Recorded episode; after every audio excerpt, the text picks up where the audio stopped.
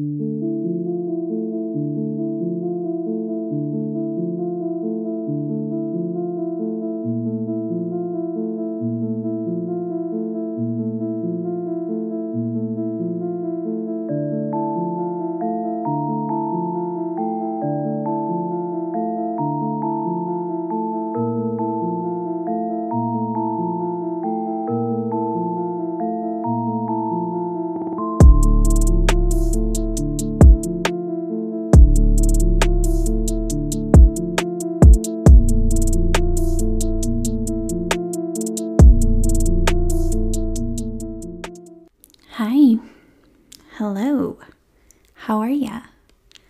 Welcome back to Pocketful of Crime, my weird friends. A true crime podcast brought to you by yours truly, me, Rachel. Thanks for dropping back in this week. I wanted to bring you something Halloween related, but also something not too terribly long and detailed because I've had a really busy week and a busy weekend, and this week's busy for me. So we're just going to hop right into it. This is the Thrill Killer. This week takes us to Staten Island, New York. My first episode outside of Colorado. Staten Island is one of the five boroughs of New York, along with Brooklyn, Manhattan, Queens, and the Bronx. Population was estimated in 2018 at 476,179. Staten Island is the least populated of the five boroughs. Staten Island is the only borough not connected to the New York City subway. The Staten Island Ferry connects the boroughs across New York Harbor to Manhattan, this being a tourist attraction with views of the Statue of Liberty. Here are some fun facts about the Staten Island real estate market.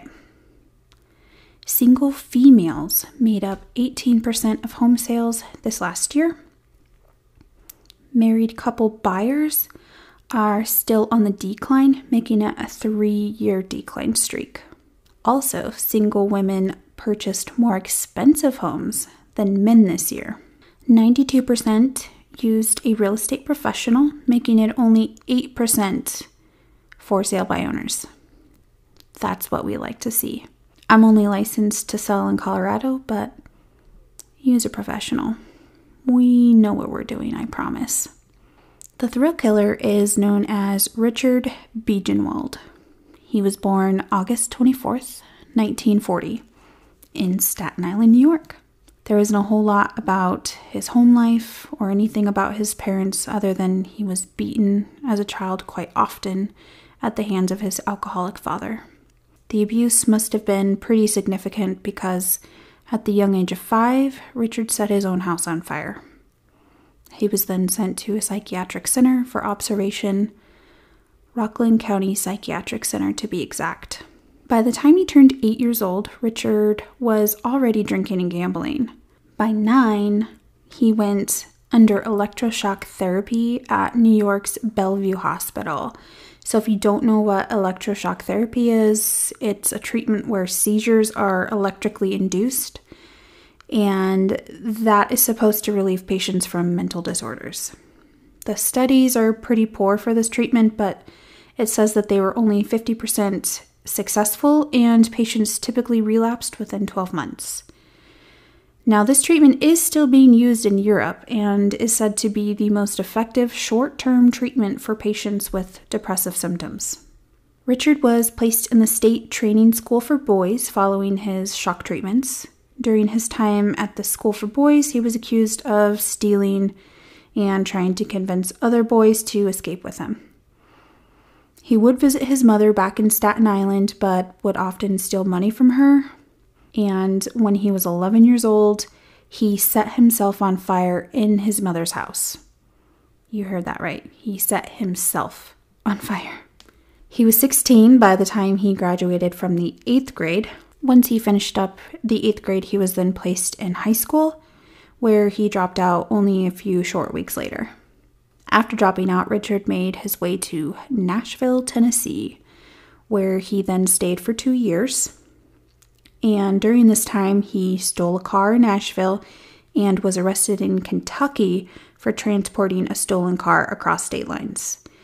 And following that, in 1958, he then returned to Staten Island. Richard was 18, living with his mother in Staten Island when he and a friend stole a car again. They drove the stolen car to New Jersey, where they stopped at a small grocery store equipped with a sawed off shotgun. Richard went inside, shot the 47 year old clerk, grabbed $100, and fled. Two days later, Richard, still accompanied by his friend, were pulled over in the stolen car for speeding in Maryland. The officer approached the car. Richard fired twice at the officer. He fell to the ground, and they two fled. Again, not determined where or exactly how soon after the first incident, Richard was pulled over once again for speeding. Same scenario. The officer approached the vehicle and Richard fired two shots. This time he missed, and the officer fired back. Richard was hit, and the officer was able to kick the gun out of his hands while Richard was trying to reload. He and his friend were both arrested. While in custody, Richard's friend sang like a canary and spilled the beans about the officer Richard had killed prior. The two were charged with murder and even faced the death penalty.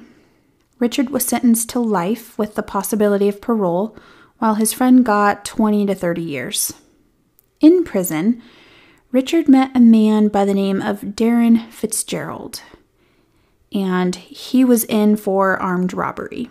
Now, this name becomes important later in the story. Richard spent only 17 years of his life sentence and ended up being released in 1974. After his release, Richard worked odd jobs and met a pretty 16 year old by the name of Teresa Smith. She was a neighbor of his mom's in Staten Island. He was engaged to Teresa by 1977, but meanwhile, Richard had not been reporting to his parole officer. Richard was also a suspect of a rape case under investigation. So in June 1980, Richard was arrested in Brooklyn and ended up making Teresa his bride in the House of Brooklyn detention. This is the second case that I've covered where they have gotten married in prison.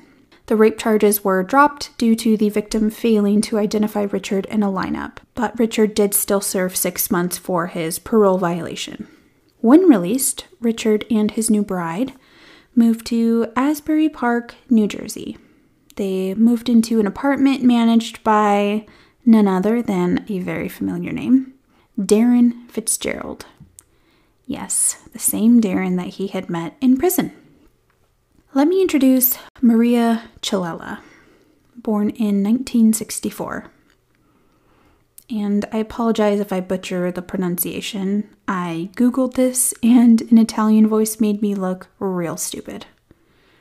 Maria was a bright, athletic high school student, only 17 years old when she went missing.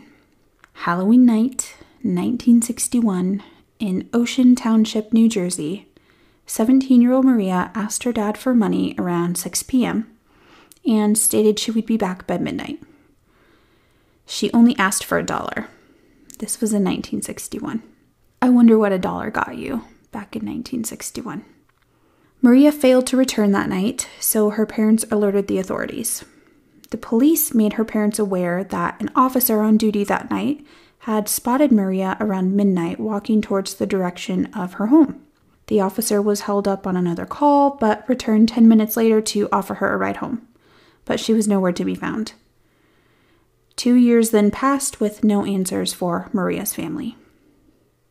January 4th, 1983, in some underbrush behind a Burger King, two boys spotted a body. The body was fully clothed, with no obvious signs of sexual assault. There were, however, four bullet holes in her head.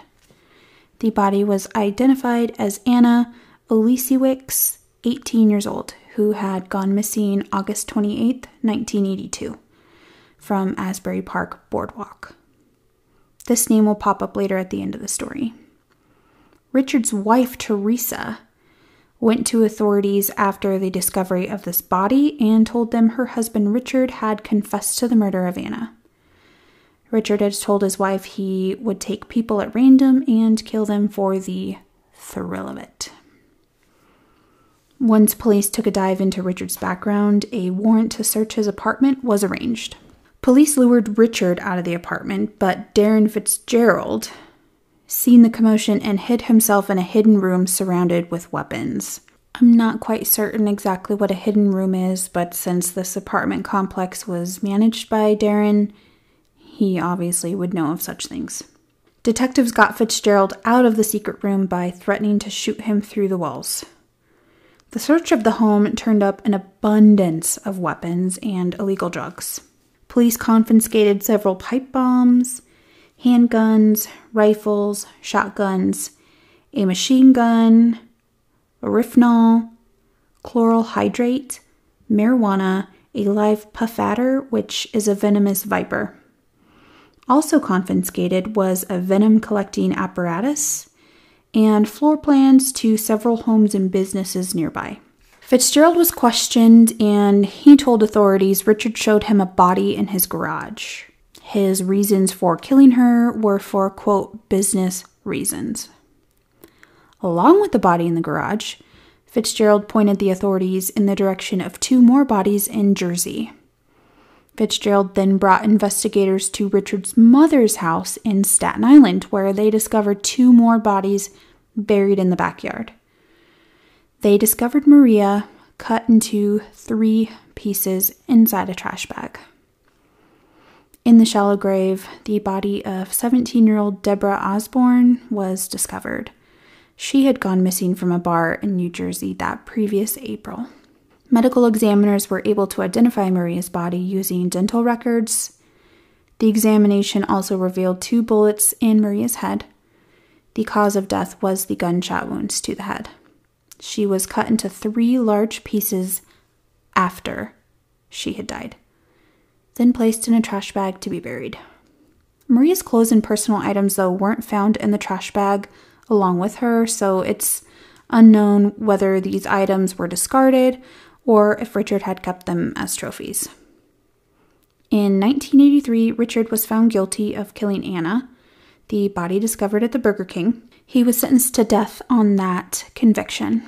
He then was convicted of killing a William K. Ward, who was a 34 year old drug dealer. Richard then pled guilty to killing Maria and Deborah. However, Fitzgerald, Richard's jailhouse friend, struck up a deal and served only three years out of a five year sentence. Somebody that knew of these bodies and their locations got out in three years. Richard was still suspected of a handful of murders in this time but Richard died in prison in 2008. He died March 10, 2008, from a combination of respiratory failure and kidney failure. The known victims of Richard include Stephen Sladowski, John Petrone, Maria Chilola, Virginia Clayton, Deborah Osborne, Anna Olesiewicz, William Ward, and Betsy Bacon.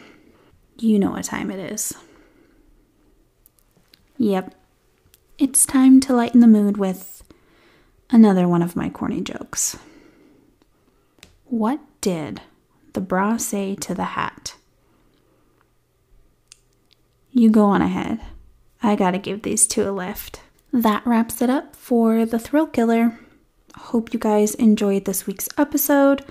Don't forget to give me a rating. Go follow me on Instagram at Pocketful of Crime, where I upload photos from each weekly case so you can put a face to the crime. Join me next Wednesday for my next episode. Until then, stay weird, my friends.